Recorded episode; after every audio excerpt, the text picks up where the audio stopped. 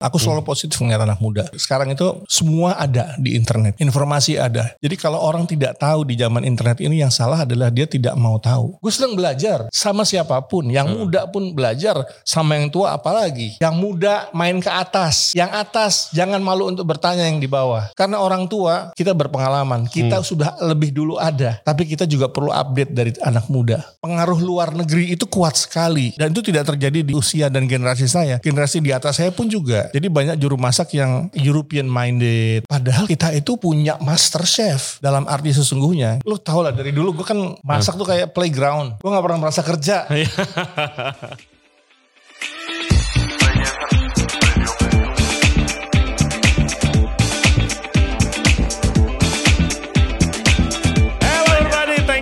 for tuning into the show today. Tamu kita kali ini Chef Haryo Pramu. Nah dia datang ke podcast kita akan cerita-cerita soal perjalanan karir dia. Sekarang dia jadi R&D Food Director di beberapa perusahaan processing daging dan juga importir daging. Tapi sebelumnya kita tuh tahu Chef Haryo itu di TV di acara Masak Keliling Indonesia Harmoni Alam yang seru-seru. Nah perjalanannya dia tuh gimana sih? Katanya dia pernah lama kerja di luar negeri, dia itu belajar makanan Indonesia tapi bukan di Indonesia. Langsung saja dengerin podcastnya, jangan lupa subscribe di Ray Jensen Radio, di YouTube, Spotify, Apple Podcast, Google Podcast, dan juga Anchor App. Follow Instagram kita Ray Jensen Radio dan juga di TikTok. And without further ado, please welcome Chef Haryo Pramu. Enjoy the show. Halo Chef Haryo, akhirnya kita ketemu lagi. Terima kasih udah nyempetin waktunya mampir ke Regensen Radio, Chef. Gue juga terima kasih banget merhatiin Ray Johnson dari episode yang awal-awal. Waduh, terima kasih banyak. Lu udah bagus berjasa ngumpulin kita-kita nih.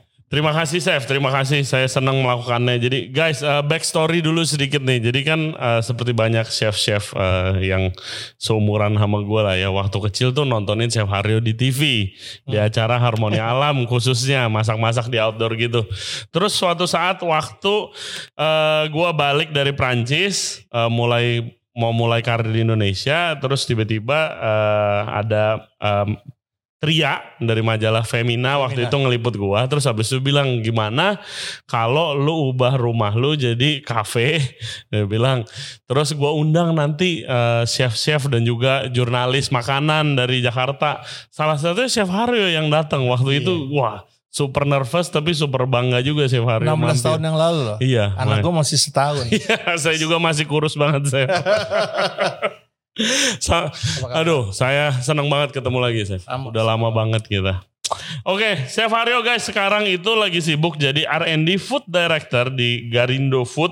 Eh, itu processing daging ya. Iya. Dan juga eh, Suri Nusantara Jaya itu importer Importer. daging. Nah, mulai dari kapan Chef mulai menyibukkan diri di eh, perdagingan nih?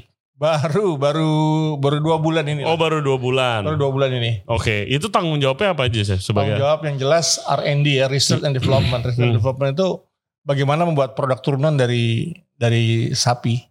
dari daging. Dari daging lah Kan pokoknya. proses meat biasanya kita cuma tahu apa sih bakso sama sosis paling. Bakso, sosis, salami, Heeh. ya, nugget, Hmm. beef patties. Oke, you enjoy doing it? Oh, I love it. Iya. Lu tau lah dari dulu gue kan masak tuh kayak playground. Hmm, hmm. Gue gak pernah merasa kerja. Iya. Gue gak pernah merasa kerja itu yang bikin gue spiritnya.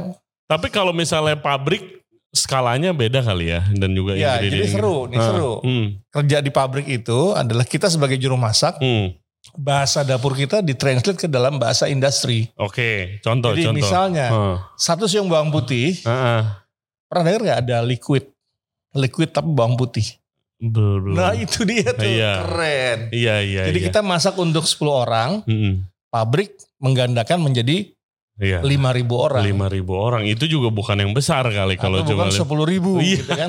tontonan mainnya. Bahasanya tuh bahasa yang di, Hmm. di- jadi aku kerjanya bareng-bareng ini apa namanya teknologi pangan. Hmm, hmm. Mahasiswa-mahasiswa teknologi pangan dan itu menarik sekali. Iya, betul sih. New playground buat gue. Hmm, setuju. Saya saya saya waktu itu sempat eh, dapat eh, proyek begituan yang berhubungan dengan pabrik. Hmm. Bahasanya beda, saya nggak ngerti. Iya, iya. Gitu kan. Saya pengen kayak bawang putih, ya dia belum belum tentu pakai bawang putih tapi dia nyari chemical compoundnya yang sama sama bawang putih Iya. Gitu Dan kan. ada ternyata gue baru tahu eh, di liquid bawang putih itu baik pow- powder atau liquid itu Hmm. ada tiga tingkatan. tiga Yang tingkat. yang yang ekonomis, Oke. yang medium dan yang bagus. Iya, iya menarik sih saya. Saya Hmm. eh, waktu itu sempat juga demo di eh kayak apa ya, kayak FHI gitu, kayak exhibition Dan pameran. bahkan travel oil bisa dibuat. nah, itu dia. Nah, itu dia travel oil ya bisa dibuat. bisa dibuat. Iya, waktu itu eh vanilla. Ya, ya, ya. Saya disuruh bikin kayak produk, terus habis itu pakai vanilla. Dia bilang, Chef nggak mungkin kalau kita pabrikan pakai vanilla, harganya mau berapa? Dia Hmm. bilang gitu, karena vanilla kan mahal ya. Terus dia bilang, oh jadi biasanya pakai apa vanilla? Nah kita cari chemical, chemical compoundnya namanya vanillin. Fadilin. Iya, Ah. vanillin itu yang membuat vanilla baunya kayak vanilla gitu Iya. kan. Dan ternyata itu adanya dari cengkeh. Hmm. Sama, tapi harganya jauh lebih murah. Jadi kalau pabrik pakai itu sama aja Ya. gitu. Ya itu sangat menarik sih buat Menarik kulik-kulikan. Ya Jadi kan? buat gue tuh mainan banget, mainan baru gitu. Hmm. Yes. Jadi bahkan gue pengen banget tidur di pabrik gitu loh. Hmm, Jadi hmm. kayak kayak ilmuwan bikin bom tuh nggak lah. Kita bom makanan gitu. Iya, iya, iya. Kita meledakkan kan kuliner hmm. Indonesia. Dan apa udah berarti udah ada beberapa produk yang chef lagi Udah, develop nih yang apa? jelas standar bakso, Hmm, hmm. kemudian nuggets ada dua macam, Hmm. ada chicken strip, kemudian ada chorizo gitu Hmm. juga bikin. Gimana caranya chef bikin beda dengan kompetitor yang lain? Kalau Ya, soal itu, nugget kan mirip-mirip itu. tuh. Kemampuan kita. Hmm. Jadi bagaimana kita meyakinkan bahwa kalau kita menjual barang yang berkualitas, Hmm. bahan daging yang bagus, maka akan menjadi nugget yang bagus. Hmm, hmm. Di situ juga ada packaging. Iya. Oh, oh sangat ah, penting. Kalau di supermarket tuh Betul. atau minimarket lu cuma punya sepersekian detik supaya diingatkan Tiga produk detik. Tiga detik. Tiga detik hanya untuk dipahami itu apa. Hmm. Nah, itu ada studinya sendiri. Dan saya juga karena punya background seni rupa juga saya Iya. kerjain itu. Oke. Apa Sekalian. triknya chef? Siapa tahu buat jadi masukan. Wah di sini kajian nanti ada ada kajian Oh, Oke, kita packaging. belajar nih. Ah, ah, ini olahan daging atau bakso, ini Hmm. ada sosis, Hmm. kemudian Nugget, nugget, burger, burger ya, patties. burger patties, di antaranya aneka sate, Oke. ayam goreng, aneka Hmm. ayam goreng, dan ini adalah marketnya. Harapan konsumen terhadap cita-cita rasa berbanding rasa. Hmm, berbanding Berbanding harga. harga. Jadi kalau saya pakai analogi nih, pasar nih, Hmm. market nih, triangle segitiga. Hmm. Yang paling atas ini yang captive banget, yang niche banget, Hmm. Eh, restoran mewah. Ya. Yang di sini middle class. Ya. Gede banget pasarnya. Hmm. Yang kelas bawah lebih gede lah. Lebih gede lagi. Jadi yang lebih aku murah. baru tahu kenapa ada nugget yang murahan, ada sosis Hmm. yang murahan. Karena ada di sini nih pasarnya. Iya. Dan itu masyarakat Indonesia Iya, paling banyak di situ. paling banyak di situ. Yes. Tapi ah, kami main di mana? Kami main di sini Di tengah. Oke. Karena aku ah, berpikir bahwa daging ini aku akan berikan buat keluarga dan anak-anakku. Jadi Hmm, hmm, hmm. saya tidak, tidak pakai daging-daging yang dicampur-campur tulang atau Iya, apa. iya, Tidak. iya. Nah, terus balik lagi ke packaging tadi. Iya. Itu strateginya apa? Dalam waktu tiga detik harus lihat. Kadang nggak sampai tiga detik loh, Steph. Lewat Oke, aja gitu kita kan. nggak usah pakai teori ya. Ah, Jadi gini, saya pernah dulu kerja di pabrik kaos malah. Saya Ah. tahu sadar so- soal desain. pabrik kaos. Pabrik kaos Hmm. di Bandung gitu. Hmm. Ada ada Mickey Mouse. Tapi kenapa saya nanya sama engkonya si kokohnya si yang punya yang punya pabrik itu. Kok Mickey Mouse kok telinganya ungu, bajunya kok pink gitu. Hmm. Kan bukannya Mickey Mouse telinganya hitam, Iya. celananya merah kan. Iya, Ya kayak di Disneyland lah. Terus dia jawabnya apa? Ah masyarakat bawah sih nggak penting. Yang penting harganya murah. Ah. Nah oleh karena itu packaging bakso untuk kelas menengah bawah Hmm. itu yang sablon aja, yang Iya. satu warna, Iya. kepala kerbau. Iya, yang ben, ya bening aja plastik Ya, ada bening aja, logonya. Bisa dipejet-pejet, Hmm, hmm. terus tidak tidak dingin, Hmm. jadi terkesan dia daily, fresh daily. Iya. Kemudian bisa dipegang-pegang, dikenyal-kenyal gitu. Heeh. Terus dikasih kepala Iya. kerbau. Heeh. Diferensiasinya apa? Kalau yang ada di pasaran kanan, saya bikin yang sebelah kiri. Gitu. Jadi memang ada itu namanya ATM ya, amati, tiru dan modifikasi. Hmm. Kalau kita lihat ada contohnya bumbu dapur di pasar, kok bendanya begitu ya, hampir sama ya, tapi mereknya Sari Jaya, yang Hmm. sebelah sini Sari Rasa, yang sebelah Iya. sini Sari Roti, Iya. apa eh apa gitulah, Iya. hampir mirip. Ya, itu memang sengaja disamarkan supaya Oke.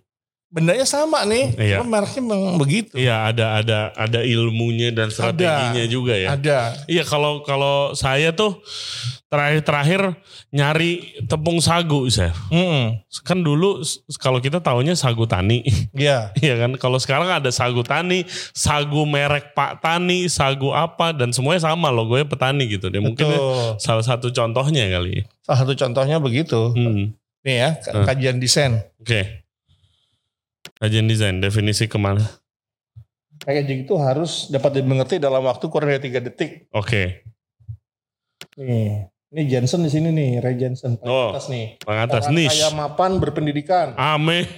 ya, sifatnya sadar estetika desain, Mm-mm. sadar kualitas Makanan. makanan, dan harga tidak menjadi masalah. Oke. Nah, yang, kedua, tengah nih uh-uh. mulai sadar estetika, mulai mulai peduli dengan kualitas makanan, Iya. hygiene dan sanitasi, mengharapkan harga yang terjangkau. Hmm. Nah, ini kelas sosial bawah nih. Menengah bawah sifatnya apa? Yang penting enak, murah dan banyak. Oh itu banyak banget tuh. Tidak peduli estetika dan desain. Oke, ya tergantung kelasnya. Ini kelas atas sih begini nih. Oke. Contoh kemasan suka ini. Nih. Ya dari warna, font Warna, itu juga ya. font. Nah, ini kelas menengah nih. Oke, yang terang-terang. Ah, terang-terang. Mm-mm. Nah, ini kelas bawah nih. Oke, ya ini yang bening doang nih yang di pasar-pasar. Ah, Study Oke. desainnya begini. Gitu coy. Oh, iya iya iya. Menarik ya. buat Seru, dipelajari seru, ya. seru. Iya. Dan ini pasti banyak terpakai ilmu ini ya kalau processing pabrikan seperti uh, Mm-mm. Chef Haryo sekarang Iya. kan. Jadi hari ini saya misalnya ngeriset beef patties untuk burger gitu. Hmm. Gimana caranya bisa bikin beef patties eh, dengan HPP 1000 perak gitu. Iya, bukan enak doang. Bukan enak doang. Iya, kalau enak doang mah gampang banget. Bisa dimakan, bertanggung jawab. Iya, iya, Tapi kita juga bikin beef patties yang harganya 8.000 sampai 10.000 HPP-nya. iya. Bisa nggak? Bisa. Itu untuk target market yang lebih Yes. atas lagi. Betul. Oke, menarik. Nah, Chef, Hmm. kita tarik mundur dulu nih, Chef. Hmm. Chef itu berdasarkan research kita, katanya dulu pernah sekolah perhotelan terus di DO katanya. Nggak, nggak itu salah. Hoax ya. Hoax kan ya. Hoax tuh udah klarifikasi Selesai, kan. selesai. Selesai. Selesai. Sekolah di? Akademi Pariwisata Trisakti dulu. Oke. Angkatan 94, 10, dan 9. Wah jebolan Trisakti hebat-hebat. Tria juga tuh. Iya semuanya makanya keren-keren. Iya. Oh jadi selesai tuh ya sampai lulus. Oke. selesai. Nah terus Chef itu pernah kerja di luar negeri. Itu Ah. gimana ceritanya? Mulai dari mana Chef? Jadi dulu kepengen kepengen sekolah di luar negeri gak punya duit. Hmm. Akhirnya nyari beasiswa. Kalau Oke. zaman dulu kan internet kan masih awal-awal ya. Jadi Hmm. koresponden itu kita dua minggu tulis surat, kirim ke sana, nyampe, baru dibales dua minggu kemudian Prosesnya gimana Chef? Tulis Surat. surat ke, kirim ke? ke Netherlands, Belanda. Ke siapa yang di Netherlands? Kalau Ya, pada ke zaman restoran. Oh, ke restoran. jadi sama aja kita kalau zaman sekarang pilih restoran keren, klik job, Yes, taruh CV. cuman gue manual. Manual kirim surat dulu, Iya. taruh CV, kirim aja tuh. Iya. Wow. Gitu. Terus aku punya teman sana namanya Hmm. Dede udah duluan kan. Hmm. Dek, tolong jualin nama gue Oke. ke ownernya. Gimana caranya? Akhirnya sebelum saya berangkat, Hmm. saya sudah diminta eh, pihak Belanda telepon dulu. Saya minta murid yang namanya Haryo Wow. untuk saya tempatkan di Amsterdam, Belanda. Yes, dapet gue di Amsterdam. Restoran apa? Indrapura, Restoran? restoran Indonesia, Ah. Indrapura. Dan di sana gue gue seneng banget karena saya merasa tergampar Hmm. Karena saya dulu I was uh, overseas minded. Saya sangat Seperti biasa chef muda chef. ya Makan Overseas Indonesia kurang gaul ya. kurang gaul gitu. Iya. Sampai di sana uh, ada ada chef yang nanya, "Kamu dari mana?" Ik ben out Indonesia, saya dari Indonesia. Bisa makan Indonesia, saya gelagapan Ray. Ah. Eh, em, em, eh, rendang ya iya bisa, Hmm. Eh, eh, sate eh, iya bisa bisa. Iya. Heeh. Terus gue pulang dari situ gue mikir, saya orang Indonesia, Iya. kenapa saya gelagapan jawaban makanan Indonesia kan? Betul. Akhirnya di situlah saya belajar tentang makanan Indonesia di Belanda. Saya membuka buku di bawah bendera revolusinya Soekarno. Ah. Jadi di buku itu dikatakan kamu harus menjadi orang Indonesia dan kamu akan mengerti betapa besar Indonesia ketika kamu sudah di luar negeri. Betul. Dan di sana ada Rijk Museum. Rijk itu adalah kekayaan, museum kekayaan Belanda yang dengan bangganya mendeklir itu adalah hasil rampokan. Iya. hasil uh, Waktu perdagangan zaman VOC jajah. Oh VOC. di sebuah kapal mewah. Heeh. Di situ saya melihat rempah cengkeh, Heeh. kayu, biji besi, timah, emas, Semuanya dari Indo. semuanya dari Indonesia. Di Iya. situ saya terbakar, saya belajar sama Tante Paula. Hmm. Tante Paula itu orang Manado yang ngajarin saya bikin rendang Di Saya- Belanda nih. di Belanda, betul. Dan akhirnya saya mem- membuat makanan. Kalau di sana kan daya belinya orang tinggi ya. Iya. Jadi kita kreasi itu. Aku bikin makanan namanya lautan cinta, kan? Hmm. salad dengan kuah empe-empe dan seafood. Hmm. Uh, kemudian aku bikin uh, es krim dengan rasa mawar, sereh dan bawang putih. Di zaman itu Hmm. laku Wow. masuk berita setempat. Ya, situlah Oh wow. mulai mulai senang dengan dengan apa pemberitaan dan eksplorasi. Jadi chef itu belajar makanan Indonesia tapi bukan di Indonesia. Bukan ya? di Indonesia. Oh unik. Karena juga. saya benar-benar bagus di Prancis, Iya. di European, di Betul. Italian. Guru saya Mario De Carlini dari Toscana. Hmm. Ayo deh lawan Italian mau yang otentik Iya. seperti apa gitu pada zaman itu kan. Heeh. Tapi ternyata di Belanda banyak yang bisa Italian food. Iya. Ya Jadi- nggak ada spesialnya gitu Jadi kan. gue gak keren di sana. Iya. Lo kalau mau keren jadi orang Indonesia. Betul. Iya sama dulu saya waktu zaman kerja di luar negeri ditanya ya saya lulus sekolah langsung ke sana Hmm. ke Prancis kerja di Prancis ditanya makanan Indonesia saya nggak Iya. ada apa lagi Ray selain Iya. nasi goreng Iya. lu bisa bikin apa lagi Iya. bingung gua Iya. dan ada rasa malu juga gitu loh Iya. kayak Itu secara nggak sadar emang kita kan kejajah secara budaya. hmm. Kita nonton eh, Popeye dari kecil, kita nonton Hmm. eh, SpongeBob, Burger. Iya. Akhirnya alam bawah sadar kita mengatakan bahwa makanan yang kita bisa adalah burger dan sejenisnya. Hmm, hmm. Nah dari situ apa chef fokus nih makanan Indonesia kalau Enggak, bisa? gitu? jadi aku pakai teori Disneyland aja. Aku punya teori sendiri. Hmm, Orang Amerika ke Indonesia nggak akan ke Disneyland, dia Iya. akan lihat Borobudur. Betul. Kalau orang Indonesia ke LA dia pasti ngeliat Disneyland bukan untuk Borobudur. Jadi buat Hmm. saya kalau kalian mau buka makanan asing di Indonesia ya baik-baik aja. hmm. Mau ma- buka makanan Indonesia di luar negeri ya bagus. Oh bagus banget Nah. ya kan. Buka di Indonesia juga bagus. Hmm, Jadi tidak harus idealis tapi kita realistis aja. hmm, Pasar yang butuh apa sih? hmm, hmm. Kalau emang sekarang sukanya Korean ya let's do Korean gitu lah. Nah lagi bra- lagi apa? Habis kerja di situ berapa lama? Wah pindah-pindah saya sempat di em, Hilton Schiphol Amsterdam, Hmm. Kemudian eh, toko jadi, kemudian eh, saya sempat jadi asisten eksekutif chef di El Nino Tapas Bar Amsterdam. Oke. Jadi asisten eksekutif chef termuda waktu itu umurku masih 23, Spanish 23. berarti itu, Spanish. tapas bar. Nah, tapi sekali lagi karena saya senang R&D, Heeh. jadi Spanishnya Albondiga itu saya bikin ini, saya bikin apa? Semur bola daging. Oh, Oke. Dan mereka suka gitu. Iya. Terus eh, abis abis dari Belanda, Ya. apakah pulang? Gimana harmoni alam terjadi? Harmoni alam terjadi karena waktu itu dari dari Belanda, Mhm. aku masih kepingin melihat dunia. Ya Allah, aku belum selesai. Aku masih ingin melihat dunia. Hmm. Cari beasiswa lagi. Ini ini hari ini hari muda ini gratisan nih mentalnya. Mental gratis. Mental gratisan nyari beasiswa. Dapat, Hmm. dapat kan. Pulang ke Indonesia nggak bilang ibu kan. Terus tiba-tiba bu saya pulang, saya cium cium tanah gitu. Hmm. Ah, seneng lah ya. Udah gitu baru seminggu di Indonesia di Jakarta udah diteleponin dari Florida. Haryo kamu diterima di Amerika di register resort. Kapan mau berangkat? Nah, Duit dari mana kan? Gak ada kan? Habis kan? Di Belanda gue nonton konser Santana, Guor, Stevie. Gue Hmm. seneng musik kan. Jadi Hmm. gue dari konser ke konser musik itu hmm. Di Melkweg di Amsterdam. Anyway, sampai di Jakarta diteleponin sama pihak Amerika. Waduh nggak punya duit.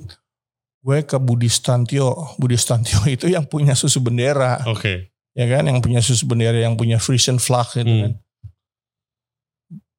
Ternyata Pak Budi Stantio lagi di Australia. Hmm. Nggak dapet.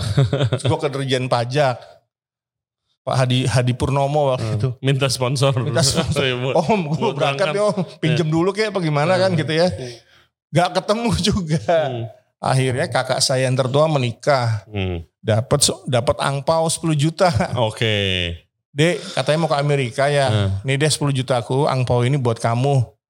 Hmm. buat beli tiket. Kamu berangkat deh sana. Hmm. Ya udah aku berangkat pakai itu. Wow. Begitu sampai Amerika, gajian pertama aku ganti langsung. Oke. Wow. Nah terus petualangan di Amerika gimana? Petualang di Amerika baru tiga hari masuk mobil polisi.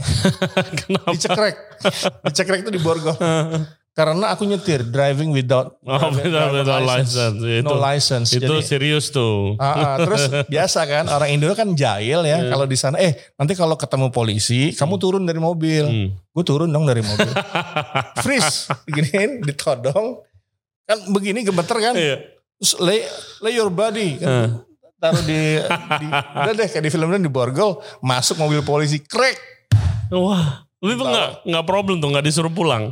waktu itu bahasa Inggris gue masih yes no yes no kan Oke. gue legal dong surat gue lengkap social security punya kan Hmm. SIM Pokoknya- doang yang nggak punya. pokoknya yang gue denger eh, ini polisi rasis nih fuck fake fuck fake aja ngomongnya kan Hmm. ini ada ada orang Asia nih baru datang apartemennya mewah banget katanya. Jadi apartemen gue yang bisa buka pintu sendiri itu yang Oh. pakai remote itu kan. Oke. emang temen gue gila di sana. Gue dijemput pakai Firebird nih kan. Wow. anyway pas sampai di Amerika ya akhirnya gue dilepasin lah pada Hmm. intinya. Iya pastinya. Ah, terus tetap nih si hari muda nih nggak punya duit nih. Kerja dong. Harus pakai sepatu. Nggak punya sepatu. Hmm. cuman duit 10 dolar. Gue beli di Payless Shoes Oke. namanya Iya Payless. Payless yang Shoes, murah kan. banget yang tuh. murah banget gue Ah. beli slipper tang beli slipper yang buat Iya. yang buat di hotel itu kan Ah. nggak punya duit Ah. ya kan udah gitu ketahuan Hmm. Exin men Hmm. disuruh pulang gue nangis suruh pulang mana nggak punya pisau lihat kan orang bule kan Iya. kalau chef kan Bawa bawa, pisau, sendiri. kan Bawa pisau sendiri. ya gue dimarahin dipermalukan lah Hmm. pokoknya Haryo gini-gini terus ya sudah akhirnya begitu gaji gaji pertama dua minggu pertama gue langsung beli global Oh langsung beli pisau mahal. langsung beli beli global gue beli sepatu nih awas ya gue gue buktiin loh di Ini ini mau ini kalau yang orang bilang eh, cuma bawa badan nih. Cuma bawa badan, Beneran ya. cuma bawa badan ke Amerika. Luar biasa. Di situ berapa lama? jadi gue di eh, registry resort kemudian sekali lagi apa eh, jiwa jiwa petualanganku ini nggak tenang Hmm. gue udah sampai tanah Amerika nih. Hmm. Gue mesti lihat Amerika. Akhirnya gue tinggal tuh program J18, J18 itu. Hmm. Gue pergi ke Lansing, Michigan. Oke. Di sana gue uh, melontang-lantung. Gue kerja di uh, uh, Flaming Walk. Hmm. Lalu habis dari Flaming Walk, eh aku lupa Flaming Walk.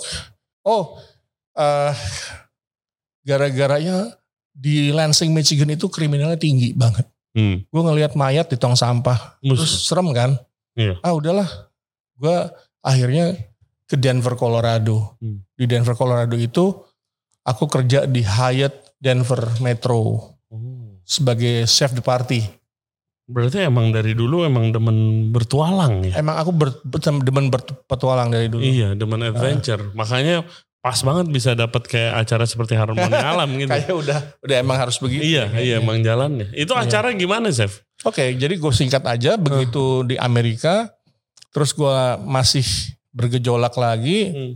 gue pindah ke ke London, Ontario, Kanada. Oke. Nyebrang gue lewat Lake of Michigan, Hmm. bawa Harley. Jadi mobil sewa, belakangnya mobil Harley gue masukin dalam. Wah ya, free truk spirited banget ya dulu Gila. Chef muda ya. Nih tato gue di kan kanan. Kalau orang zaman dulu tato di luar, di luar baju itu pemberontak. Iya, iya, iya. Pulang kan dari dari Kanada. Di Kanada, Ray gue dapat izin tinggal, izin kerja, Hmm, izin sekolah. hmm. Kenapa pulang kalau Kenapa gitu? pulang? Gue kedinginan. gue gak kuat Iya. Di sana. Gue kedinginan.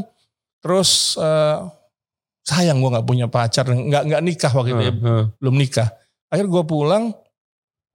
Sekali lagi jobless dan nggak punya duit. Hmm, Gue casting dong. hmm. Ada saudara gue namanya eh, Novi. Dia tuh orang-orang entertainment music gitu kan. Eh udah lo casting aja di Trans TV. Eh apaan casting? Di TV coba TV. Aduh belum belum pernah. Akhirnya kesasar gue di Dorces Show. Oke. Syuting pertama gue di Dorces Show bro. Ngapain? Idul ada live Oke. lagi. Oh, live live cooking. Live cooking. Ya, kan. Oke. Terus ya udah live. Eh, hari itu gue nggak bisa tidur karena Hmm. besok harus tampil depan TV dan Hmm. harus bicara. Akhirnya ya udah eh, the show must go on. Hmm. Gue cuman afirmasi gue kuat banget. Hmm. Gue pengen audiens ketawa. Hmm. Gue ngebayangin ketawa, bener ketawa. Bah, gitu. Di situ pengalaman gue manggung, eh, didengerin, ditonton. Hmm. Dan habis itu almarhum Dorce bilang, eh produser-produser, nih ada chef baru nih, namanya Haryo nih, tolongin dia ya bikinin acara. Gitu. Ah, wow. Ah, ah. habis itu lepas dari Dorce Show, terus gue di ke SCTV, gue belum kenal kontrak, ada satu PH bikinin gue kontrak, eh, 12 episode di SCTV, dan gue belum paham kontrak dong. Hmm. Suatu hari di episode ke-6 apa ke-7 gitu, Ini acara apa nih? Acara masak doang apa? ada satu hari spesial nama masakannya, Oke. nama acaranya. Hmm. Itu satu angkatan sama Olga tuh. Oke, oke. Udah gitu, gue belum baca kontrak. Akhirnya peralatan gue kan banyak tuh masak tuh. Gue Hmm. diturunin di jalan. Jadi gue tidak tidak tidak klausa kontrak tidak melihat ada antar jemput, tidak termasuk. Jadi karena itu tidak termasuk, barang-barang gue habis syuting itu banyak banget Eh, pinggir jalan gue diturunin buset. sama produser itu. Sadis. Ih sadis, Iya. bego masih masih Iya. pemula banget kan waktu Heeh. itu. Ya udah dari situ akhirnya eh mulai ada ada ajak TV habis itu. Hmm. Jak TV eh Rin Rin Marinka. Hmm. Saya bertemu dia di sana. Rin Rin itu menggantikan teman saya yang keluar. Oke. Jadi saya dulu di Jak TV lalu Rin Rin Marinka Hmm. di Jak TV itu. Udah kita buat acara namanya Sendok Garpu berapa episode. Di situ aku mulai naik, habis itu baru Harmoni Alam. Oke. Harmoni Alam aku bilang gini sama produsernya, kalau saya masak dengan peralatan mapan di televisi, saya akan menjadi Rodi, Rodi Khairuddin ke- ke- kedua Iya. atau eh, Bara yang ketiga. Iya, jadi mirip lah ya. Jadi mirip gitu. Hmm. Gue pengen diferensiasi apa tuh? Hmm. I like adven- adventure. Saya, suka- saya suka adventure. Saya suka petualangan. Gimana kalau saya mau pakai belati? Saya Hmm. mau pakai pisau pisaunya Hmm. marinir. Saya mau pakai korek api Iya. dan brengosan gue bilang. so why not? Kayak Hmm. gimana tuh? Pokoknya gini gini gini. Lakukan. No plan. Hmm. Get lost and no plan Hmm. and have fun. Gitu. Itu gue get lost and have fun. Iya. Hilanglah di muka bumi ini Iya. dan bersenang-senanglah dengan dengan alam semesta. Iya kayak petualangan-petualangan lu di luar negeri kan. Betul. Ke Jadi, tempat yang kota-kota yang bisa dibilang random gitu. random banget. Gue Iya. arahnya random sampai sekarang. ya, jadi memang harmoni alam tuh tidak dikonsep, Hmm. ah, bukan tidak dikonsep, tidak pernah. Saya nggak suka nih. eh, Di, tadi iya, produser- tadi skrip gitu. eh, kamu rapi banget kerjanya hebat kamu gitu. Kalau aku, Mbak, kerjaan aku santai aja, Heeh. lepas aja di hutan, Hmm. kasih aja di mana pasar yang terdekat, Heeh. kasih saya korek api, udah saya akan survive di situ. Karena serunya justru di situ. Iya dong. Dan saya punya eh, pemikiran saya tidak mau mempersulit audiens. Hmm. Karena audiens saya kan eh, tanah air ya. Iya. Jadi saya selalu minta belanja di pasar terdekat. Hmm. Di situ ada bahan-bahan yang wah, Iya Indonesia banget lah. Hmm. Makanya saya dekat dengan audiens itu Hmm. karena yang di televisi yang dengan sesungguhnya nggak beda gitu. Hmm. Ke mana aja tuh saya? Banyak banget Oh, tempat. tahu dulu. dulu. Terjauh. udah keliling Indo. Udah, udah Yang keliling. paling jauh ke mana? paling jauh eh, ke ini ke apa perut bumi. ada ada ada gua gua Heeh. bawah bawah tanah itu di daerah Bantul Ngelanggeran namanya. Oke. Jadi aku cuma punya waktu 30 menit untuk ke atas. Kalau Hmm. enggak dia banjirnya di dalam. Banjir bandang di keren pakai tali gini. Wow. Masak di bawah? Masak di bawah. Wow. Nah, di dalam gua gitu. Gile.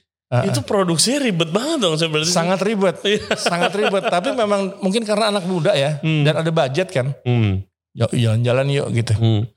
Tapi Ber- memang aku akhirnya dapat die hard fans dari sana. Iya. Die hard fans. Jadi ketika diganti saya oleh seseorang itu kotor semua Hmm. Facebooknya. Kata-kata makian nggak suka gitu. Hmm, hmm. Harmoni alam ya Chef Haryo gitu. nggak bisa diganti yang lain karena karakter asli kan emang itu. Iya dan iya maksudnya itu sih kayak saya belajar kalau dalam ya content creating sekarang yang sukses dan yang bisa besar ya yang nggak tiruan gitu ya. lebih. Apa aja Apa ya. aja. Spontan. Be yourself. Be Nah, yourself gitu kan. Itu banget. Iya. Bagaimana sih saya rasanya jadi host punya acara di TV yang ditonton sama satu Indonesia? Ya pasti sempat besar kepala lah. Hmm. Semua orang mengalami itu um, Hmm. apa sindrom star ya, Hmm. star syndrome ya. Tapi sebentar kok. Intinya eh, yang jelas saya punya cita-cita yang positif adalah saya pengen semua orang Indonesia suka dengan masakan. Saya tidak mau me- me- mengajari mereka memasak karena saya tahu penonton itu yang sembilan nonton, yang satu belajar. Hmm. Jadi Iya. saya bikin entertainment, makanya saya bilang sama produser, aku bikin konsep eh, Robinson Cruise gitu, konsep yang Ya Robinson Crusoe ya. Petualangan, petualangan masak gitu. ya. Karena saya sadar bahwa saya ada, adalah tontonan gitu. Hmm, hmm. Itu sih ceritanya. Wah, berarti ya chef di situ berapa tahun chef? Sama Ya tiga lah. Iya, Gitu. itu keliling ke seluruh Indo Iya. belajar banyak makanan Iya. baru. Farah Quinn anu eh, kepotong tangannya karena dia pernah featuring di acaraku. Oke. Chef, you are kamu bagus, kamu hebat, katanya bisa masak dengan kaleng, Iya. bisa. saya bikin roti pakai kaleng regal. Jadi pakai kaleng Hmm. yang bulat itu kongguan itu. Saya bikin apa lobster, Hmm. lobster thermidor tapi dalam kaleng. Terus dibakar pakai kayu bakar dan jadi enak. Iya. Dan yang menyenangkan adalah ketika and cut Hmm. Itu seluruh kru wush, Iya, langsung pada makan. foto-fotonya ada semua. Hmm. Ya, nanti kita kasih lihat juga Eh, fotonya. Iya, saya sering nonton. Nenek saya yang ngajarin masak juga nonton terus Harmoni Iya, Alam. iya. Makanya happy banget waktu itu chef mampir ke rumah. Chef jorok katanya. Orang bilang gitu. Karena aku ya gitu ideku kan emang entertainment. Iya. Aku punya anak kecil dulu, punya anak masih setahun, punya kaos kaki. Hmm. Terus kaos kaki itu buat aku isi kopi dan buat kopi saring. Ini kaos kaki anak gue di depan TV nasional. Tuh orang pada marah-marah kan. Iya. Ini chef gila, chef jorok. Chef ini biarin, biarin. Lu nonton kan, lu nonton kan gitu. iya sih, dan seru. Saya mau nanya chef, Ah, kenapa waktu itu chef datang ke rumah saya? You don't have to do that. why? Kenapa? Senang karena Ah. aku aku senang dengan orang-orang baru dan orang gue senang belajar Hmm, sama siapa pun. Yang Hmm. muda pun belajar sama yang tua apalagi. iya. Aku senang dengan Maksudnya saya kaget, gila. Chef, ini serius eh nanti ada yang mau datang tuh Chef Haryo Pramu. Hah? Seriusan? Iya, Saya bilang mau datang ke sini. ya mau lah. Iya siapa siapa siapa gua gitu kan kasarnya gitu kan. Ya lu Ray Johnson Haryo muda kan. Iya. Jadi buat gue menyenangkan berteman diundang Hmm. ke sini gue senang. Thank you chef, thank you. Nah dari chef berpetualang tadi cerita makan belajar makanan Indo tapi di Belanda mulainya. Hmm, Terus petualang keliling Indonesia pasti lihat budaya macam-macam makanannya juga. mm-mm. Selama karir chef lihat gak per- ada perubahan gak sih kayak behavior chef-chef nih atau orang-orang terhadap makanan Indonesia? Ya gini, nama juga berproses ya. Hmm. Kalau itu terjadi di semua skena. Coba gue ngomong skena nih, Hmm. karena gue ngeband juga kan. Iya. Jadi skena itu adalah scene Hmm. di mana terjadi eh, apa ya? eh, kalau aku bilang, sorry kalau kepanjangan mungkin udah umur nih, agak mikir. Eh, apa namanya? eh, pengaruh luar negeri itu kuat sekali dan itu tidak terjadi di di usia dan generasi saya. Hmm. Generasi di atas saya pun juga. Iya.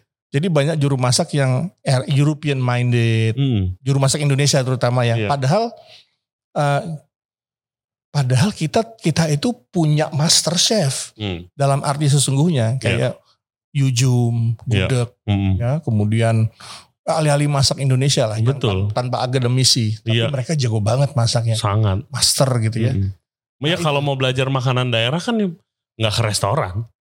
Iya, betul. Pasti ke rumah siapa. Ke rumah siapa? Ke rumah ibu kita. Iya. Nah, ke rumah gitu kan. biasanya hampir Ah, 100% ibu-ibu iya. Iya, kalau mau belajar masak gitu kan. Dan semakin dewasa saya semakin sadar, oh ternyata ini adalah kerja politik dari negara-negara berpengaruh untuk me- menjajah eh, mental kita Hmm. supaya kita kelupa keindonesiaan kita. Hmm. Akhirnya menjadi European minded, overseas minded, menjadi eh, Korean minded. Hmm. Bahkan semakin dewasa saya baca buku eh, Korean Wave, eh, Hallyu Wave yang Hmm. bercerita tentang bahwa eh, Korean Wave atau K-pop itu bukan bukan kerja budaya tapi kerja politik. Kerja politik Karena- iya buat influence. Betul. Iya. Jadi video klip musik yang hura-hura itu di situ ada industri kecantikan, ada Iya. industri eh, eh, alat musik, Iya. ada mobil, Iya. ada operasi plastik. Iya. Wow, di dalam K-pop ini kerja politik. Gitu Dan loh. juga makanan, Chef. Kan kalau misalnya lihat film Betul. yang kayak film-film semua saya perhatiin, kita nggak ngomongin yang food documentary ya. Food documentary Iya. Korea banyak banget. Tapi yang film sinetron, aja Sinetron. selalu scene Selalu- makanannya ada. itu yang membuat ciwi-ciwi kita Iya. sedang makanan Korea. Terus habis itu jadinya import kimchi, import Iya. saus-sausan gitu Iya. kan ujung di zaman kita, Hmm. di zaman saya Popeye Iya. makan burger.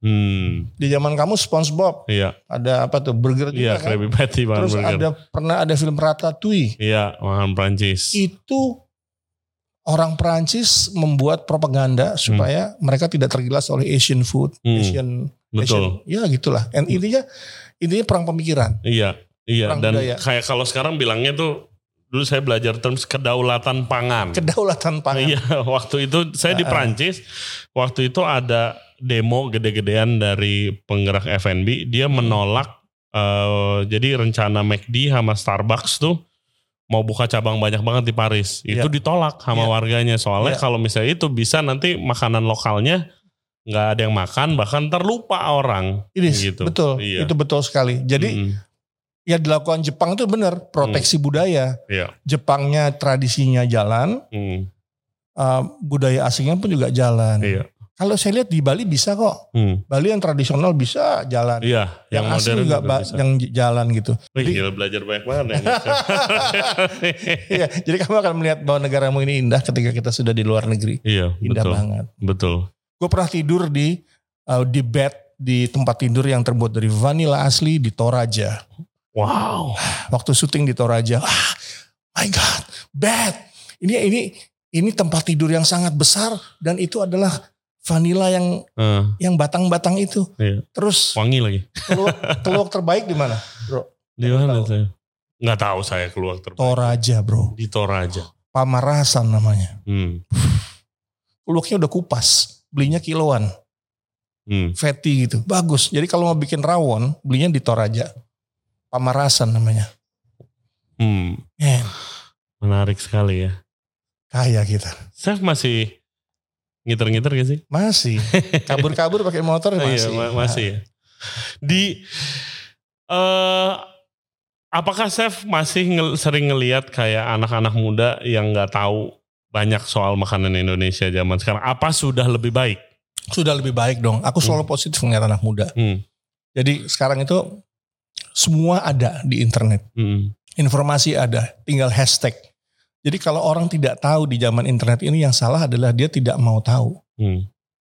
Kayak misalnya apa yang paling sederhana ya, cari resep eh, apa namanya lontong cap gomeh misalnya, Iya. gampang banget. Berapa versi Hmm. gitu kan?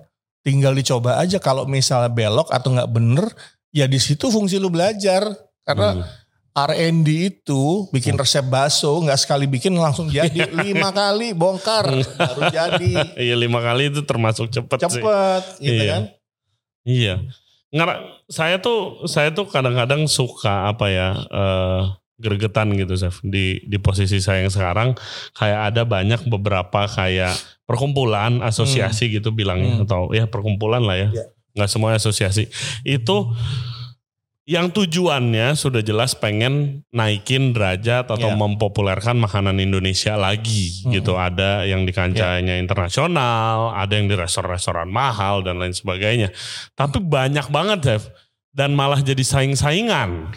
Kalau saya lihatnya, malah jadi saing-saingan. Padahal mereka punya tujuan yang sama persis. gitu lucunya ya kalau Iya, saya iya. lihat. Ya itu sangat gue sayangkan ya mungkin Hmm. agak kurang baca juga sebenarnya Hmm. kalau kita baca sejarah the founding father Indonesia bahwa kalau kamu baca buku Chow Baukan Hmm.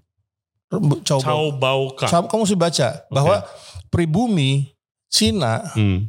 dan Arab Hmm. dan Inland dan Belanda Hmm. itu memang dipisahkan. Hmm. Memang dipecah dari dulu. Hmm. Karena apa? Kalau ini bersatu bahaya, merdeka. Hmm. Iya. Nah, Iya. ketinggalan nih sampai sekarang nih. Hmm. Cina-Cina, Iya. pribumi, lulu gua gua. Hmm. Hmm. Karena lupa, mereka lupa baca bahwa persatuan Indonesia itu kalau kita bersatu, semua bangsa, Hmm. semua suku bahasa dan agama bersatu, kuat bangsa kita. Iya makanya orang dulu nggak mau kan. Nggak mau. Davide et Impera. Ingat Davide et Impera. Hmm. Makanya gue bilang dari pertama ketika lu undang gue ke sini, Ray makasih ya. Hmm. Lu udah menyatukan kepala-kepala kita yang terpecah-pecah ini. Ada apa? Hmm. Kenapa nggak bersatu sih? Iya. Kuat loh kalau kita bersatu loh. Oh sangat. Lo mau ngebom negara mana? Ayo Iya. kita bersatu. Iya. Kita punya penulis, kita punya food blogger, kita Hmm. punya Saya pelaku, kita punya pedagang tradisional, Iya. kita punya senior. Hmm. Kenapa nggak duduk bareng? Iya. Ayolah. Ini Iya. bukan masalah ego, ini gua, ini project gua, nggak usah nggak itu. Hmm. Come on. Gue yakin semua orang hebat. Tapi kalau semua orang itu, aku ibaratkan toko bangunan, bata, Hmm. ada ada atapnya, ada sengnya, ada sekrupnya. Kalau disatuin jadi rumah. Iya betul. Ini gentengnya sendiri, temboknya sendiri, pasirnya sendiri. Ini ba- pasir bagus, ini tembok bagus, ini pakunya yang Iya, bagus. tapi nggak jadi kalau nggak bareng-bareng. Nggak bareng men. Iya, itu Gitu. sih saya saya sayanginnya. Padahal tujuannya sama. gitu sih. Jadi Johnson Radio ini menyatukan. Eh, mencoba saya. Siapa mencoba. yang nonton di sini, Iya. mari kita sama-sama punya buka hati kita Hmm. untuk sowan, untuk yang muda main ke atas, Hmm. yang atas jangan malu untuk bertanya yang di bawah. Iya. Karena orang tua kita berpengalaman, kita sudah lebih dulu ada. Hmm. Tapi kita juga perlu update dari anak muda. Iya. Anak muda juga perlu nanya pengalaman dan pandangan kebijaksanaan dari orang tua. Hmm. Sebenarnya bisa ketemu nih dua nih, Iya. orang tua sama anak muda.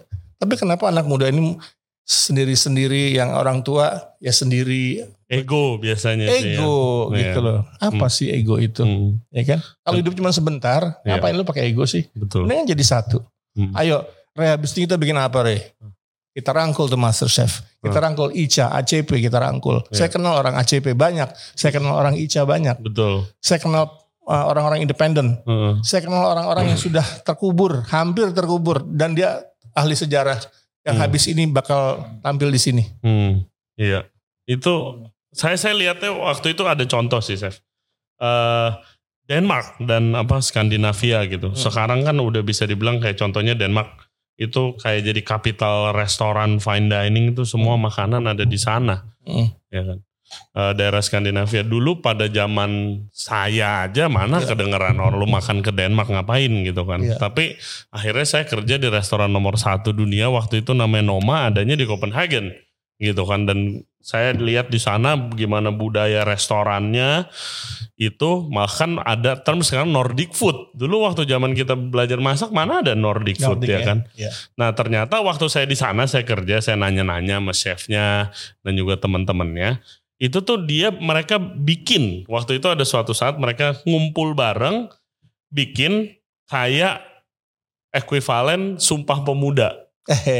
Di Ya, di kalau di Indonesia itu Ya. perjanjian antar penggerak F&B bukan Ya. restoran aja tapi ada yang filmmaker ada yang food food content Damn, creator keren. writer semuanya nama perjanjiannya itu namanya Nordic Manifesto namanya Hmm. bisa cari di Google dan mereka semua komit apa pun proyek atau restoran atau bisnis in the future yang mereka bergerak di bidang makanan itu mereka berjanji akan mengutamakan barang lokal dan konsep makan lokal yang di khususnya bahannya hanya boleh dari area Skandinavia. Keren. Makanya itu restoran nomor satu dunia dia nggak pakai olive oil, dia nggak pakai truffle, Ya. gitu. Dan itu berkelanjutan komit-komit ya sampai seperti sekarang. Iya.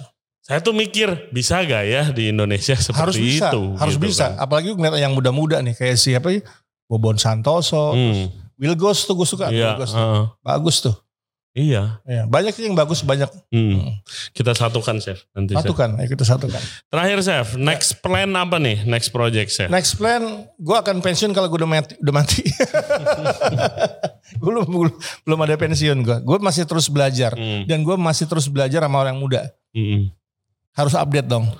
Oke chef, sebelum kita tutup podcastnya, ini ada Q&A dari follower dan listener Legends Radio buat Chef Haryo nih. Eh, beberapa pertanyaan. Nomor satu, at Dea Eca 7. Chef, hal apa yang membuat, hal, hal apa yang harus kita yakinin untuk memulai karir di dapur dari bawah seperti steward? Itu hal yang mungkin di era di mana pendidikan kuliner sering kali menjadi syarat untuk jadi dunia dapur profesional. Masih bisa gak sih Chef? Mulai karir jadi stew dari steward gitu. Kamu mesti Dari baca bawah. berita saya di detik.com. Hmm. Dari tukang cuci sampai jadi chef terkenal di Amerika. Iya. Ada beritanya. Iya. Kemudian ini resepnya. We are what we think. Hmm. Kalau kamu berpikir besar, kamu akan besar. Iya. Kalau kamu berpikir bisa masak, kamu akan bisa. Kalau kamu berpikir kita akan baik di karir atau bagus di karir kita, Hmm. kita akan bisa seperti itu. Kalau kita berpikir minder atau kita tidak percaya diri, kita akan terbentuk seperti itu. Jadi hati-hati dengan pikiran. Iya mainnya. Mindset guys. Setuju Kes- banget. Kesedihan itu, kemarahan, semua itu mindset. Hmm. Ya gua lulus sekolah masak mulai juga jadi steward gitu. Emang steward ya entry level kalau yang skillnya belum mumpuni gitu. Tapi Hmm. kalau misalnya bisa berkembang cepet, ya naiknya cepet juga. Chefnya kan nggak buta gitu. Ya. Oke, thank you. Pertanyaan berikutnya, at Black Pepper. Tips dan triks menjadi sosok R&D. Oh, kayaknya dia chef R&D juga nih, Chef Aryo. Mm. Tips dan triks untuk menjadi sosok R&D yang megang lebih dari satu perusahaan. Banyak, Gimana fokusnya kali ya? banyak baca, banyak bergaul, banyak nanya kalau nggak ngerti. Hmm. Ya jangan malu bertanya. Jangan malu bertanya, jangan gengsi, jangan Hmm. merasa ketinggian, pengalamannya banyak, terus merasa tahu semua. Nggak bisa. Hmm. Manusia nggak ada yang bisa tahu semua. Setuju. Ya kan? Ada Google kok. Iya. Oke, pertanyaan ketiga dari Ed Imam Jamaludin. Mengapa Chef Haryo mau tampil di akun gosip tentang perseteruan antara food vlogger? Apakah antara chef yang punya resto tidak boleh mereview makanan dari resto lain? Boleh-boleh. Boleh-boleh aja. Boleh-boleh aja. Cuman nggak usah pakai kata-kata kasar dan tidak usah menyebarkan. Iya. Kalau orang Minang dulu bilang, Hmm, kalau baik beritahu kami. hmm, Kalau tidak baik, eh kalau baik beritahu masyarakat. hmm. Kalau tidak baik beritahu kami. Nah, itu setu- Simple. itu setuju banget tuh. Iya. Kalau nggak enak, ngomonglah. Ngomonglah ke kami. Iya, ngomong ke restorannya. Ada chefnya, ada restoran manager. Sekarang restoran-restoran punya GRO, Guest Relation Officer, yang Iya. tugasnya emang ngomong sama tamu. Ray, gue pernah makan Ngomong. pernah makan bento di Hmm. Plaza Senayan 750 ribu Ray. Hmm, Pas dibuka bentonya keluar kecoa Jerman 10 Wurr, my God. terbang. Itu manajernya nangis-nangis. Bilang, tenang, Mau gemeter. tenang, tenang, tenang. Saya orang hotel juga. Saya ngerti situasi ini. Hmm, Karena memang drainase di sana jelek. kan. Iya, iya. Jadi masalah alam, Hmm. masalah lingkungan. Hmm. Bukan salah kamu. Udah, udah, udah. Sabar. Gak apa-apa. Amit, amit, amit, amit. Ampun itu. Wah, wah itu sih udah di ujung tanduk itu manajer itu. My God. Tapi bener, saya saya nggak marah. Karena saya ngerti bagaimana mau bagus. Drainase dipompa ke atas. Iya. Harusnya kan drainase dipompa dibuang Iya. ke bawah dong. Nah tapi kan itu yang kalau misalnya tidak punya pengalaman di dunia profesional dapur, hal-hal seperti itu nggak Makanya akan perlunya diketahui. tepos liro. Kalau orang Jawa itu tepos liro. Hah, apa Tepos ya? liro itu apa sih? Tepas lira apa sih bu? Apa ya? Hah? Tenggang rasa. Tenggang rasa, tepos liro. Oke, Iya sih. Heeh. Pertanyaan terakhir dari Ed Tasya NST. Chef, perkicenan duniawi itu ramah gak sih sama seorang perempuan budaya di dapur yang sekarang? Yang sekarang sangat ramah. Sangat ramah kalau Kalau zaman saya dulu, saya pernah berantem sama manajer saya karena manajer saya pegang pantatnya perempuan di situ, Eh, di di speng gitu kan. eh. Kalau sekarang sih udah Sekarang nggak- udah selesai kayak gitu. udah nggak ada, udah nggak ada. ada. Iya. Zaman dulu Tapi di Eh. pabrik-pabrik masih ada itu. Di pabrik-pabrik itu masih ada saya lihat. Nah, kalau ketemu saya udah ribut itu pasti. Hmm, Ah. iya. Ya zaman sekarang kalau di dunia kitchen profesional lebih friendly bukan bukannya dicocokin untuk perempuan ya, tapi emang kayak kekerasannya kata-kata kasarnya sudah jauh berkurang. Udah jauh berkurang. Kalau Iya. enggak, soalnya susah nyari staff, nggak ada yang mau kerja di kitchen. Iya, iya. Oke, Chef Aryo, thank you banget atas waktunya. Semoga sukses dan sehat terus. Nanti Iya. kapan-kapan kita ngobrol-ngobrol lagi, Chef. Oke, Rey, gue main ke tempat lu ya. Iya. Cepet ya, namanya apa? Bura-bura namanya. Bura-bura. Iya, nanti kita nongkrong di situ. Iya. Guys, thank you banget buat yang udah nonton dan yang udah dengerin podcast kita sama Chef Haryo. Jangan lupa subscribe di Ray Jensen Radio, di YouTube, Spotify, Apple Podcast, Google Podcast, dan juga Anchor App. Uh, follow Instagramnya Chef Haryo yang belum bisa diskusi sama dia soal apa pun, karir, tips dan trik, mungkin apa tentang makanan Indonesia atau mau adventure bareng Chef Haryo, terserah. And as always guys, uh, we'll see you next time. Bye bye. Bye-bye.